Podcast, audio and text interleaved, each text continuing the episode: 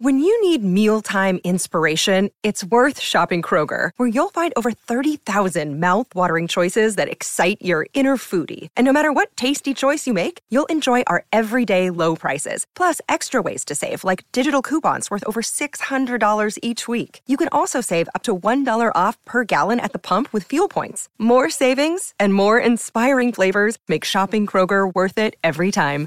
Kroger, fresh for everyone. Fuel restrictions apply.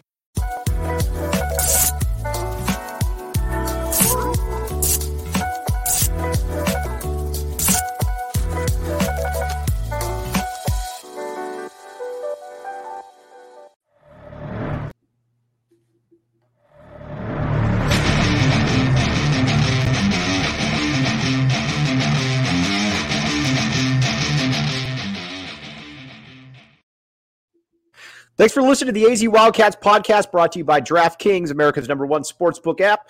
I am Mike Luke, joined by John Schuster. Arizona ends up winning by 25 tonight. Um, Shu, the one thing about it, and you and I have watched our fair share of Arizona basketball over the years. Mm-hmm. Um, this game is always a lethargic game. I cannot remember one time that Arizona had a pre-Christmas break game, and I'm sure there are where it they played, you know, up to up to par. Now, granted, Arizona won by 25. The game was closer than that, but that's just kind of the way it is with these games right there. And a win is a win is a win at the end of the day. And it's one of those things where you live in micro world. You know, I'm not. It's very possible that there are a lot of other programs that are at the high level that play a team uh, of lower stature and to a large degree kind of go through the motions as well uh, prelim to the uh, conference slate. Kids, when available, are trying to get out of town, decompress a little bit, and uh, yeah, it's uh, it, it, was one of those weeks where I think we pretty much anticipated how these two matchups were going to go, and uh, you know, it's it's out of the way, and Arizona's got a week to practice, and uh, the conference slate kicks in full bore uh, with ASU next week, and uh, you know, Arizona has an opportunity to get uh, that holiday break behind it, uh, refocus a little bit, and uh, try to make a run at another Pac uh, X crown. All right, real quick, uh, ASU. I know they played yesterday. Does anybody have the score? I do not. I, I, I know that there are anybody's out there who do, and those anybody's will be able to find them. Oh, I can. I, at the moment, am not that anybody. Oh, I can tell you about it. We're oh, we're gonna get to Casey Jacobsen here in a second, Jervis. Um, but uh, Arizona, I will tell you, I was at the game. I was at the buffet last night, the uh-huh. classiest uh-huh. establishment there is in Tucson. When you think class, mm-hmm. you th- you think you the buffet, do. especially right. when you see Mike Luke there at six a.m. every morning. That's true. Which is redundant was, because a.m. is morning, but nevertheless, it was fifty-four to twenty-three at one point.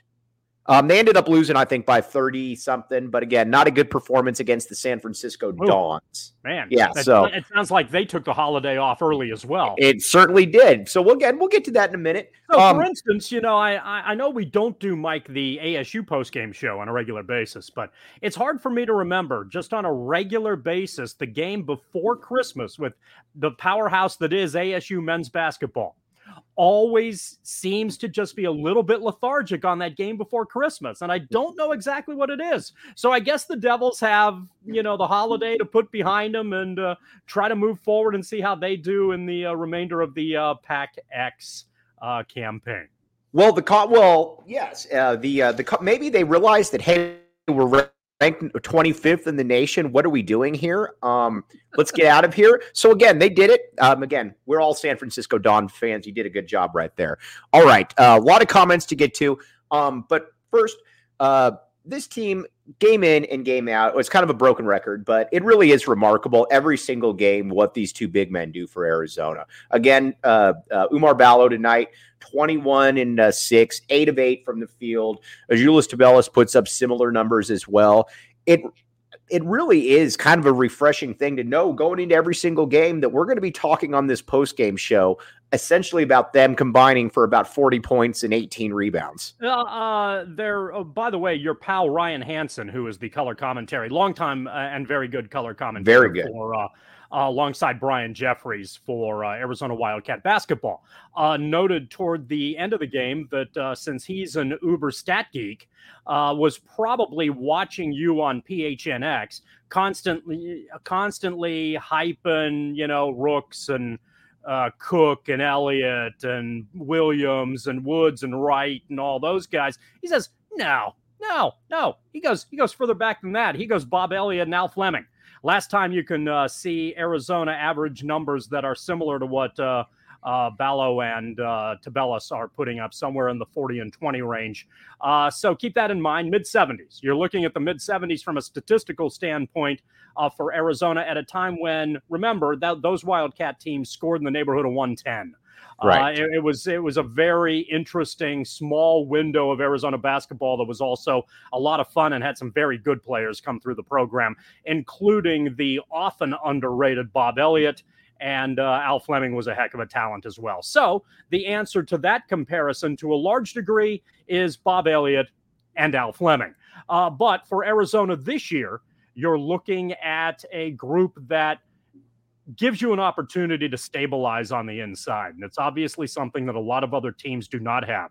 The Cats have advanced interior performers with the ability to score and rebound. And so when things don't necessarily go their way, when the three point shot doesn't fall, uh, Arizona has an opportunity to stem uh, streaks going against them by doing everything they can to get the ball on the interior and maybe at the very least either getting a bucket or getting to the foul line and maybe uh, limiting some things and putting the other team in a difficult position on the inside. It's going to be that way all year long, and it is an interesting benefit that at least so far and I suspect it will continue this way, is going to be an advantage game in and game out for the Cats. It's going to be tough for other teams to mess with. All right. Have I told you about the Four Peaks? No, well, we've talked about two of them, and if yeah. you want to include Al Fleming and Bob Elliott, there's four couple, peaks right there. There's four peaks right there. Yes. Right. So the basketball version of the four peaks you have. The libation portion of the four peaks you have also, but not in this broadcast yet. Until now. There's some great beer out there called the called Four Peaks Brewery, the official brew of PHNX. You can go down there to Tempe, go to their watch parties. If you're going to go to their watch parties, go down there to root against ASU. Don't go there to root for ASU.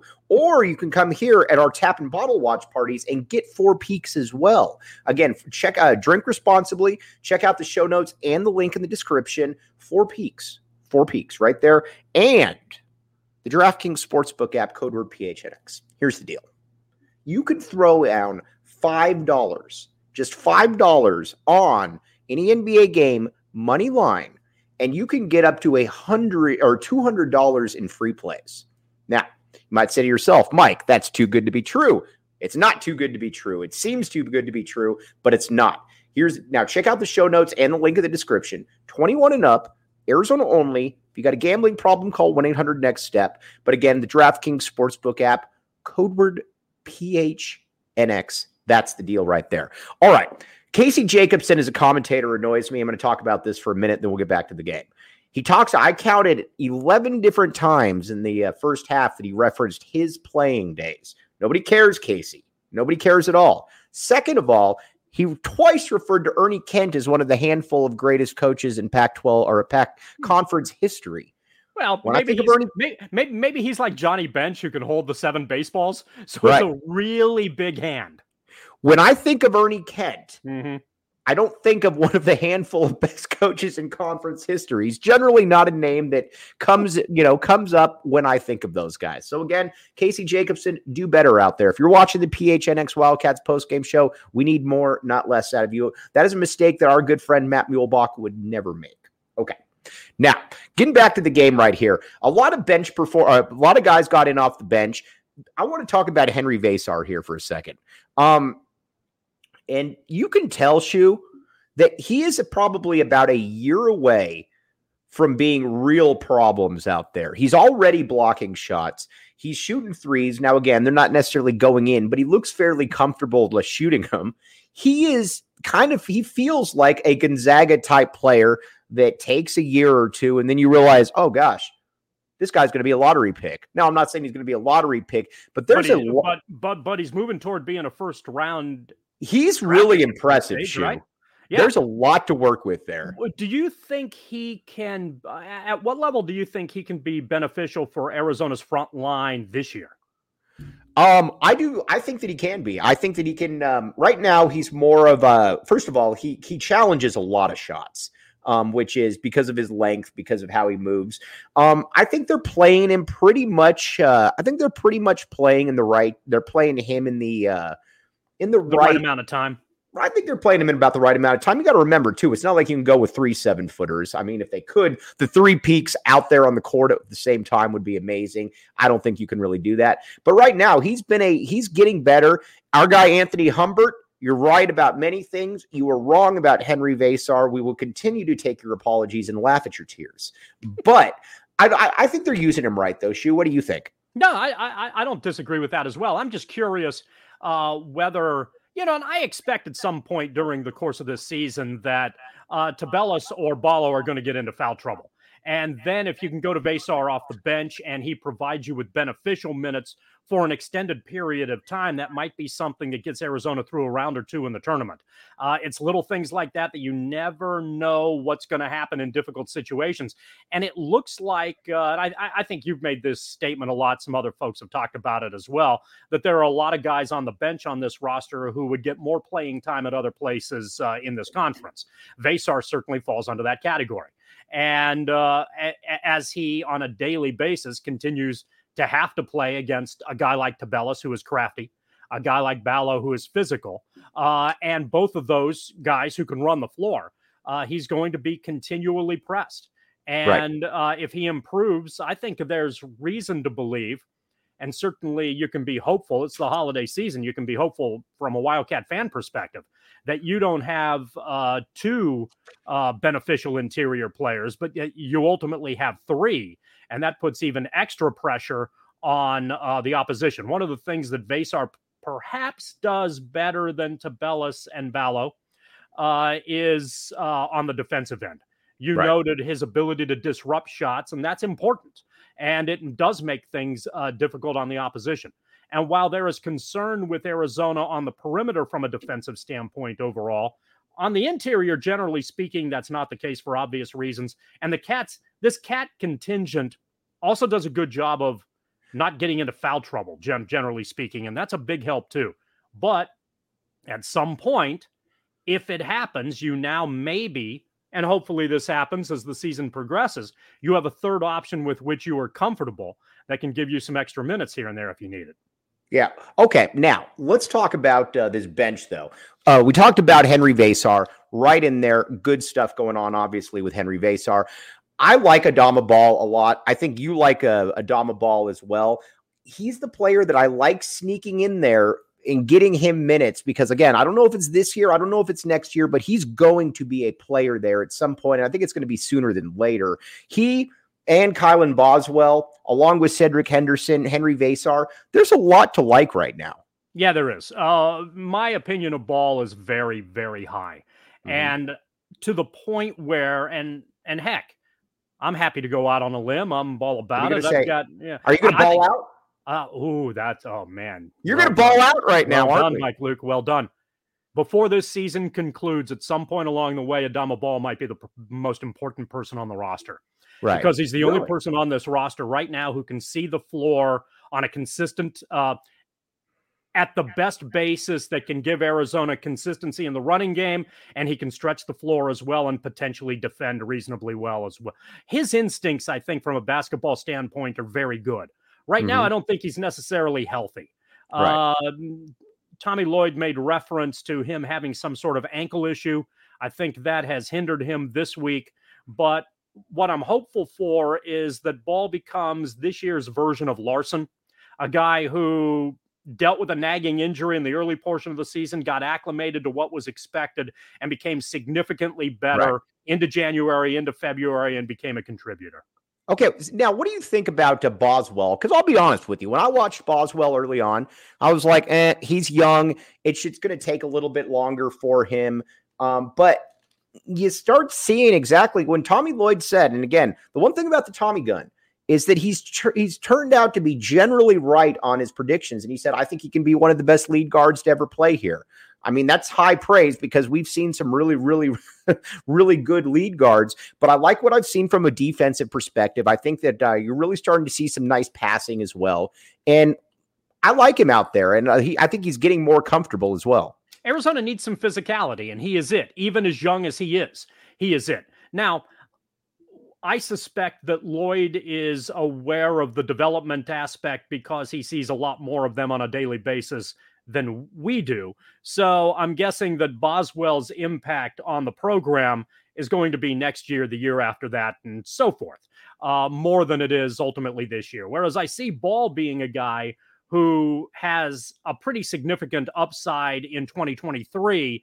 I feel like Boswell is going to be hopefully a good bench player that provides you with depth but I don't know that he's going to be the end all be all at that position this year, but is a guy that next year and again the year after that, assuming he stays in the program, uh, can be very helpful. Uh, as Arizona continues to try to churn together 30 win seasons and keep this thing going. You know, I beat up the Swedish pinball a little bit on this show. I want to give the Swedish pinball a little bit of credit right here. Lost high, Highway, uh, gonna, you know, maybe counteract a little bit. And as you know, again, all just give and take right here. You guys are certainly um, certainly as smart as us. Many of you are smarter than us. So you know we'll put uh, well, uh, yes. Yeah. Would, thanks, I, for, I would, thanks for the backhanded compliment to all the folks who join us on the post game. I would venture to say that the majority of people watching right now are actually smarter than us. So again, appreciate you. Um, an, there's a stat where and uh, where Pelle Larsson was responsible for taking six fouls um, in this game.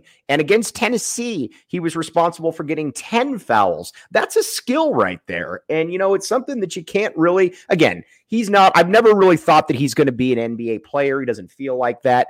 But there's there's a there's some underrated qualities to him and he definitely takes a lot of fouls that's good that well uh, and one of the numbers that uh, maybe you can look into a little bit later other folks probably will i'm curious about Larsson's plus minus my guess is that they're better than we think. That you know, we have these conversations. We, we had these conversations about Dalen Terry a lot last year. If you look, Dalen or Dallin? Uh, well, that depends on uh, your terminology. Hey, uh, you know, if you happen to, I'm just kidding, Brad. By the way, if you use uh, Tubelis as an example, uh, if you listen to the Arizona basketball broadcast, they do something before the tip off where they have the players say their name at the at, at, at as the starters. And Tubelis right. is uh, obviously a starter and one of the guys. The way he pronounces his first name is different than most people pronounce his first name. So keep that in mind. What What, is, uh, what does he uh, say? Well, you know, I'll let you listen. Can you just then, tell me? And, and, then you can listen to it yourself. And folks out there uh, who want to listen to uh, the Wildcat radio broadcast can listen to it. But but the emphasis on syllable is in a different location than a lot of people have uh, uh, stated it. So take that for, for what it's worth, whether it's Dallin, whether it's Dalen, you know, uh, mm-hmm. along the way, um, you know, some pronunciations have been uh, up, up in the air. And uh, with a lot of uh, foreign talent out there on Arizona's roster, I think that's that aspect is going to continue. Nevertheless, um, in re- I in regards to Larsson, Larsson to me feels like a lesser version of Terry's final line in that you knew that Terry was impactful, but by the end he'd have six points and six rebounds and you know four or five right. assists or something like that. And he kind of fill out the stat sheet. And, and and if you looked at it in a bubble, he wasn't the guy you talked about the most because you talked about Mathurin you talked about Koloko, and then you know right. every, once in a while you t- talked about Tubelis here and there. And Terry was the fourth or fifth guy from a scoring standpoint, and he just kind of blended in, but he helped make the team a little better. Right. Larsson is a lesser version of that right now that I'm hopeful can grow into that role a little bit better. And the track record with him, and again, last year there was an injury component and getting accustomed to a new team element uh, that played a role in his slow start. I'm hopeful that there's a little bit of a slow start uh, ultimately there uh, as well, and that uh, as the season moves along, he'll get acclimated into late January, February, and be a lot more consistent. Arizona clearly, and, and to the uh, point below, Larsson clearly needs to be a better three point shooter. Right. Which is weird. That's the part that's kind of yeah, baffled me. I thought really that he was I thought he would be again. He shot at Utah, shot 45%. Yeah. I'm thinking to myself, all right, probably going to be about a 45% shooter, something like that. I mean, I don't even need that, but it just like when even when he shoots, it doesn't look like he's shooting with any form of confidence. Yeah, and and and, and that aspect needs to improve. Uh, because that is an era an area where, you know, Arizona's consistency is going to uh, you know, be tested. We recognize at this stage that the inside players are good for 40 and 20 teams are going to do whatever they can to try to negate that number a little bit. And and if Arizona is not consistent from the perimeter, uh, it becomes slightly easier to do that. If Arizona has a guy or two who hits well from three point range, and Kriisa has done an excellent job tonight, Ramey did pretty well for, in, in that regard. Then it opens up Arizona's offense nicely, uh, whether in transition or in the half court. If Larsson can figure out that aspect of his game again, then it makes him a little bit more well rounded. This is my guess, and that's all it is uh, is that are you suggesting or are you guessing that I'm just guessing in this I, I would suggest to you that I'm guessing in this instance. Fair enough. That, that Larsson has spent so much time trying to be a more well-rounded player that somewhere along the way he's forgotten the aspect that he did well, and that's shooting from the perimeter when he was more one-dimensional earlier in his career. So hopefully the shot works itself into the equation and uh, puts more pressure uh, on the opposition. The other thing that concerns me about Larsson is that he appears to be a mental drifter occasionally. There are points in the game exactly. where it looks like where it looks like he watches. Right. And he's kind of flat-footed and kind of gets caught into these weird moments where there's just a where a brain where, fart. Yeah, yeah, for lack of a better way to put it, that's a perfectly legitimate way to put it, and that's got to be quelled uh, right. because that that's the type of thing that can be a confidence problem as well. You know, I I have faith that Larsson can be better, but I understand in the first third of the season why fans are concerned as well. David, this is mean. This is very funny, but this is also this is also mean. Pelle needs to ditch having Dylan Smith as his shooting coach. That is fantastic. I'm sorry. Um, Dylan Smith's better than I ever thought about being. So, you know what? At the end of the day, Dylan Smith doesn't know who I am, nor does he probably care who I am. So, we're just having fun right there. Um, but a couple things though, because our good friend, here's how here's how dedicated our crew is here. Jacob Franklin is watching, not producing, but watching this as we speak. And he told me basically, hey, dummy, switch your uh switch your uh camera because you were showing your ceiling for half the time. Jacob, I apologize on that. Now I tell you, did this, he say, "Hey, dummy"? No, because he's too nice. But he is a nice guy. I'm sorry. Your I interrupted you telling that so that you could tell this. Please proceed. All right. Let's just say though that you're thinking to yourself last second, I'd like to go root against ASU in San Francisco. You know, and but you don't know where to get tickets. And you're saying to yourself, ah, well, it's a lost cause. It's never a lost cause. That's where game time comes in. They can get you tickets last second for concerts, venues, you name it, they got it. Now, the best way to support us is by buying your tickets through the link in the description, and you'll thank us because you can get many times 60% off right there. So if you wanted to go root against ASU and, uh, you know, back the San Francisco Dons, the last Dons, check it out right there. Game time. And more furniture, morfurniture.com. Now, you look at us, you look at our setups right here, not ideal. You might think to yourself, hmm, well, what could Mike Luke do? What could John Schuster do to get better furniture in there? More furniture. That's where you go. morfurniture.com. Check it out. They redid the whole PHNX studios. Looks fantastic. morfurniture.com. All right. As our guy uh, Ricky Garrett mentioned, Arizona is undefeated in uh, non conference play. Good spot right there because obviously it was one loss to Utah. But I got to say this this team is significantly better than I thought they were going to be this year. Again, I thought they'd be good, but I look for them to take a little bit of a step back. And sorry, everybody out there, I got a little bit of a scratchy throat, so I got a throat lozenge in there. But um, I thought they'd take a little bit of a step back. This team is every bit. This team certainly is worthy of its ranking right now. Shu, this is a top five to ten team in the nation, and I think it's also goes to show you too with Tommy Lloyd that he, somewhat like Lute Olson, he's going to mix and match his philosophy to what his roster has at home as to you know what they're going to accentuate and whatnot. And that's just kind of the way it is right now. This is a very good team, and it's a much better team than I thought they were going to be. I felt like Arizona's ranking at the beginning of the year, 17, was perfectly fair. Mm-hmm. I but I also felt that as the season moved along, Arizona would be seeded higher in the NCAA tournament than that ranking suggested. Uh, 17 put Would you, you suggest that it would be higher than it suggested? 17 put you at the five line. Yeah. Uh, I thought Arizona would be higher, uh, more favorable than that. Uh, I didn't know if Arizona was going to be a one. I still don't. Uh, but now it's not out of the realm of possibilities. But but I thought they'd be more favorable than a five, maybe maybe somewhere in that three range. Uh, I I also felt what what were they two or three projected in the conference? Uh, second. Second, okay, yep. which I think was about right, uh, and, and, and might ultimately turn out to be that way. But I think it's hard to argue that Arizona hasn't played the best as far as, uh, at least most consistently, as far as the non-conference is concerned. There's a comma splice here. However, uh, I Arizona feels to me a lot like the Olson era teams from about 90 to 93, where they advanced faster than other teams, and then as the season progressed, uh, as as the opposition improved a little bit, got a little bit more comfortable, they were able to catch up. Uh, so it would not surprise me, and and I fully expect that in this league, which I think has four or five pretty good teams. Did you see the uh, stat that the Pac-12 has the most yes. top 25 out of conference wins? Take yeah. that, national media. Absolutely. And, and and I think a lot of that is deserving too. I don't think a lot of that is a fluke. I think uh, there are UCLA's obvious.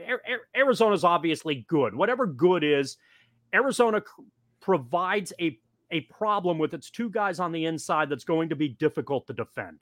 Uh, UCLA is obviously very skilled at a variety of positions. They're not as tall as Arizona, but UCLA on the wings can cause Arizona some problems. Uh, and and UCLA is a team that's good enough to cause a lot of teams problems as a result of how they play defense and what they do on the wings. What you try to do, you know, and then, and then you go down from there. I think SC's good. Utah's better than a lot of us thought. Uh, mm-hmm. And despite the setback, ASU has surprised, and I think they've got more talent than we expected. And I fully expect Oregon to be a problem by the time we get to February, just by basis on the athletes that they throw out there. Right. Uh, so, so, so, so I think there's a pretty good league that can be problematic for a lot of teams. And Arizona has put itself in a position to have a very favorable seed into the NCAA tournament. My concern is that Olson teams also did the same thing and had favorable seeds in the NCAA tournament as well. Is that and a is that a compliment? Point, is that a compliment to coaching? Is that a compliment that you're able to yeah. get your guys out of the gate quicker than others? What uh, what do you attribute that yes, to? Absolutely, I, I think uh, I, I, think there's a lot to be said about the ability to get a team to function well quicker than other teams do. That's a great thing. Uh, mm-hmm. But very often, once you get to the end of the year, the talent issue comes to the forefront, and and you know uh, that it's not a detriment that you're really good early. It helps you to provide a higher seating the, or more favorable seating. The problem with having a more favor, the good news about having a more favorable seating is that hopefully, you know, the brackets open up for you.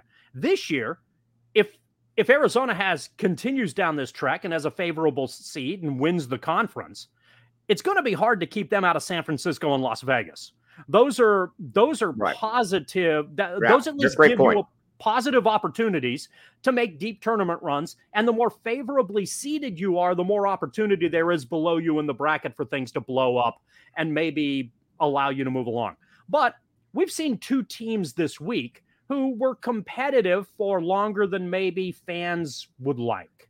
Uh, and, and, even though I think you and I believe that it there was a little bit of a Christmas doldrum here, uh, and and and Tommy Lloyd also was playing around with a lot of different lineups. Uh, there that once you get into the tournament, you don't want to be in a close 215 game if you put yourself into that situation. Well, it was kind of like the thing we would to... always talk. it's kind of like the thing we would always talk about with Sean Miller that you don't want to play close games if you don't have to play. If you don't have games. to. And and and and my concern is, you know, and obviously we need to enjoy the moment and Arizona's been an extraordinarily enjoyable team this year. But projecting ahead, I can see Arizona having issues in the tournament as well. And and and and at some point this season, you start to wonder is not having Koloko, Mathurin, and Terry going to be a problem? Right. And and the logic in that says yes. There's a very real possibility I mean, it's going to be. It's a, a natural. It's a That's natural, a natural thing to yes. say. Now, Tubelis is better than last year. Ballo is better than last year. Kriisa is better than last year. Uh, they those uh, Ramey is a great addition. Guys on the bench have done a very good job. And again, Arizona is a team that has an advantage over most other teams in the country because of their inside game. But the good teams, and there are a lot of them, have the same. Purdue has a good inside game. Houston rebounds like cra- their athleticism is nonsense. Uh, you know, Tennessee, Tennessee, Alabama, Arkansas, those teams are really good. Kentucky's right. really good. Kansas has the best wings in the country.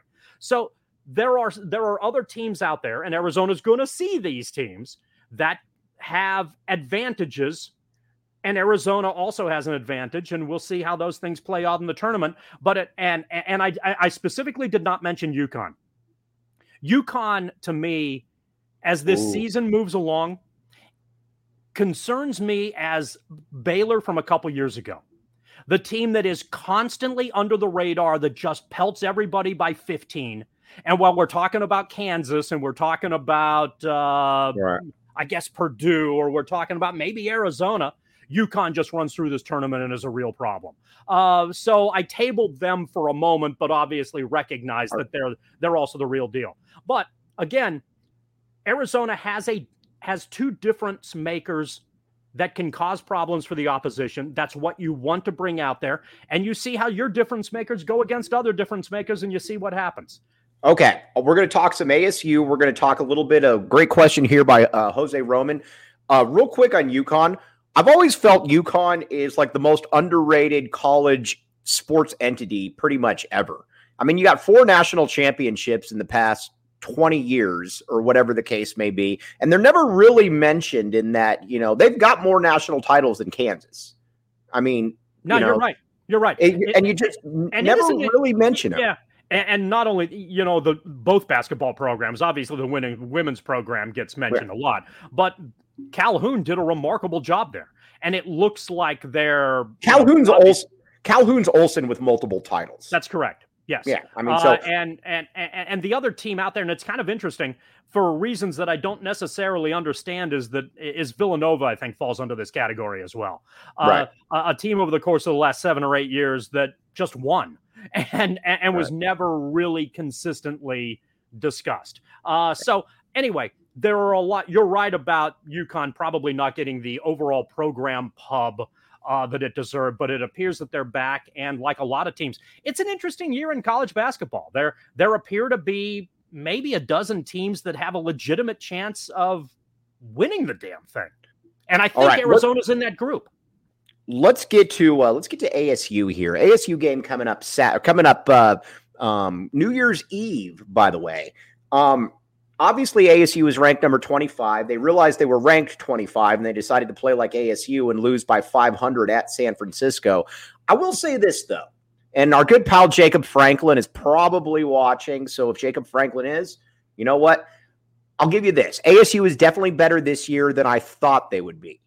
Um, but at the end of the day, though, they're also not very big. I know you got Warren Washington. It's going to be an interesting game. I expect Arizona to win that game, but it's also not the pushover game that I thought it would be going into the season, John. Yeah, and, and and very often, again, when you have the atmosphere in Tempe when ASU is decent, ASU is, let's be honest, rarely good, uh, but ASU is occasionally decent. Uh, and when they're decent, there's enough hope in Tempe that Sun Devil fans come out to create a really good environment at that arena. So that game's going to be a lot of fun. That's basically going to be the New Year's party before the New Year's party. Uh, so I think I, I think Arizona's going to win too, but I can see that being a rowdy atmosphere that's going to be very enjoyable. All right, now let's talk. Uh, let's talk Jose Roman, Jose L. Roman Jr. If I'm not mistaken, if we're going to go full, he said just got home from the arena. Can you grade Tommy Tommy Gunn's coaching to this point? Um, what does the adjustments look like? Tommy Gunn's an A plus. I mean, you know, he there were there's been many times where I wondered what a coach was doing. What I always feel like with Tommy Lloyd that he is just kind of a step ahead. And I you mentioned the point, and my mom really liked your point the other day. She likes many points of John Schuster's, but the point where he's talking with the official and about how it always just seems like there's a give and take where he's trying to, you know, get a call, but he's also not trying to annoy the official to where the official is going to take give a, a call against him. I only say that so that I say that it always seems like Tommy Lloyd's got kind of an overarching plan. And so far, he's hit pretty much every button correctly since he's been at Arizona. There are also long term elements throughout the course of the year. And I think we saw, we've seen a little bit of that this week. Uh, you knew on the schedule that uh, Arizona was better than Montana State, who's good, and Arizona mm. was better than Morgan State, who's good. Uh, but the Wildcats were probably going to have opportunities at home to mix and match lineups. And you like giving your bench additional playing time when the opportunity presents itself. You like to see them in game situations to uh, succeed or fail. And one of the good things I think about Arizona's style, a style that often allows uh, the Wildcats to have 15, 20, 25 point leads uh, is that it gives you an opportunity not in junk time to play your bench more.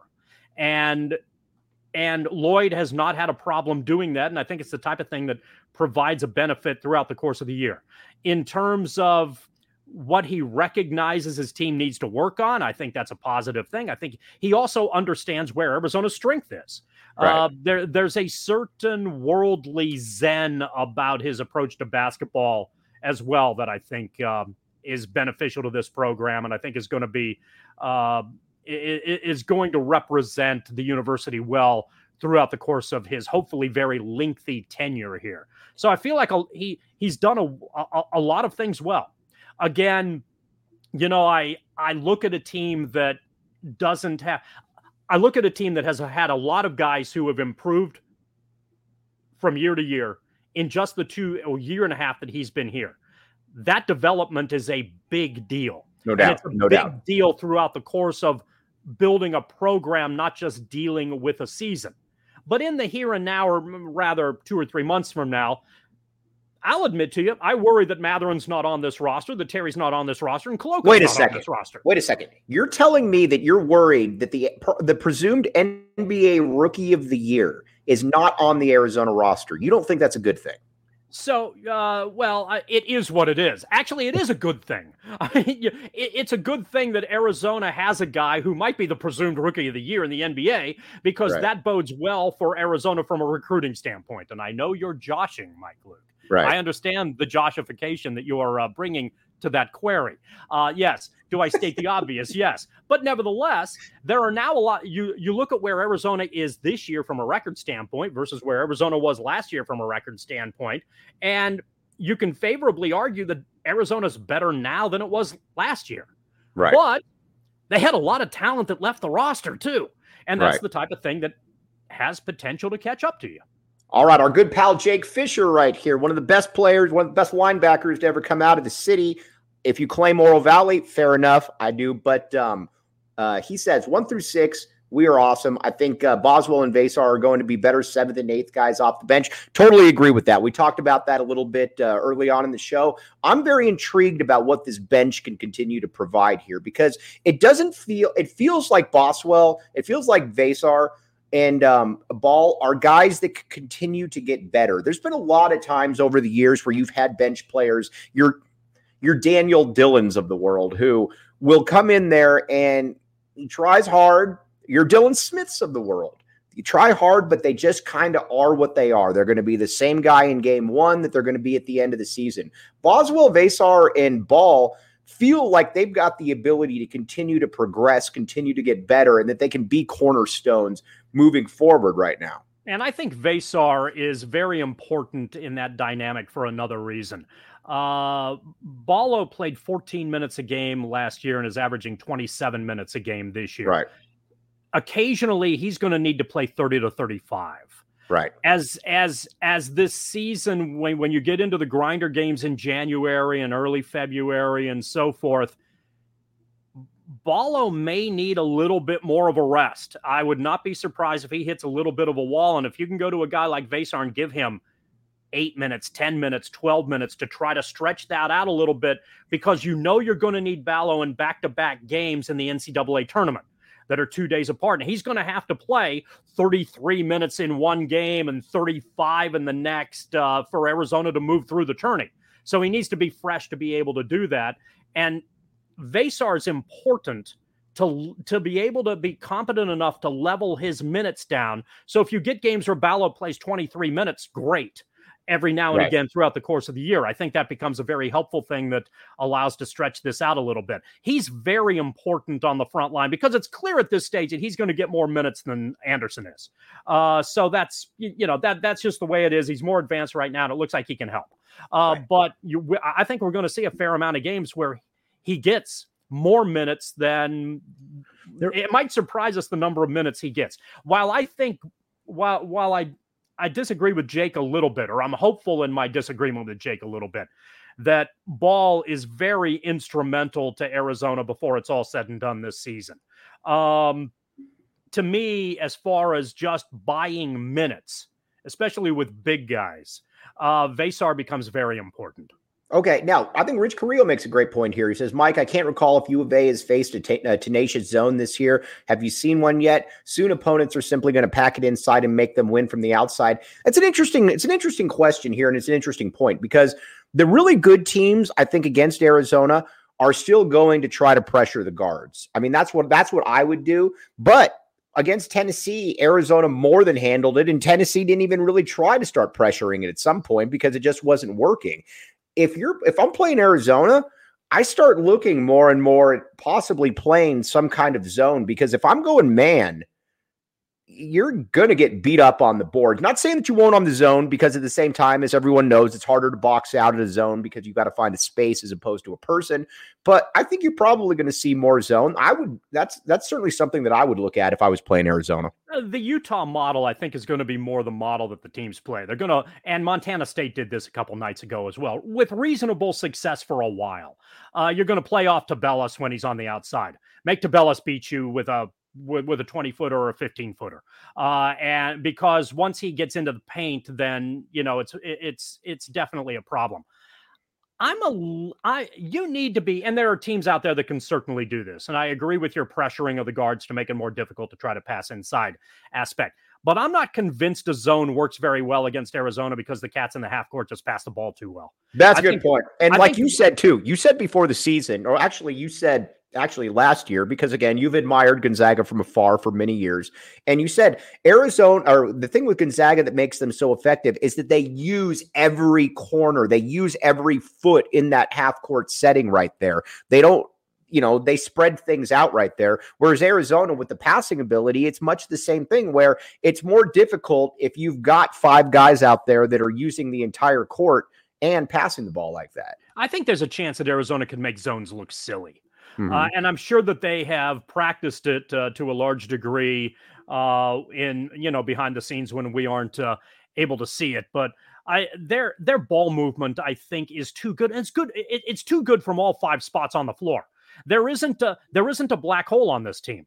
Ballo passes well, Tubelis passes well. The perimeter guys move the ball around. There's a good unselfishness on this team that can cause a lot of problems for zones. So I expect Arizona.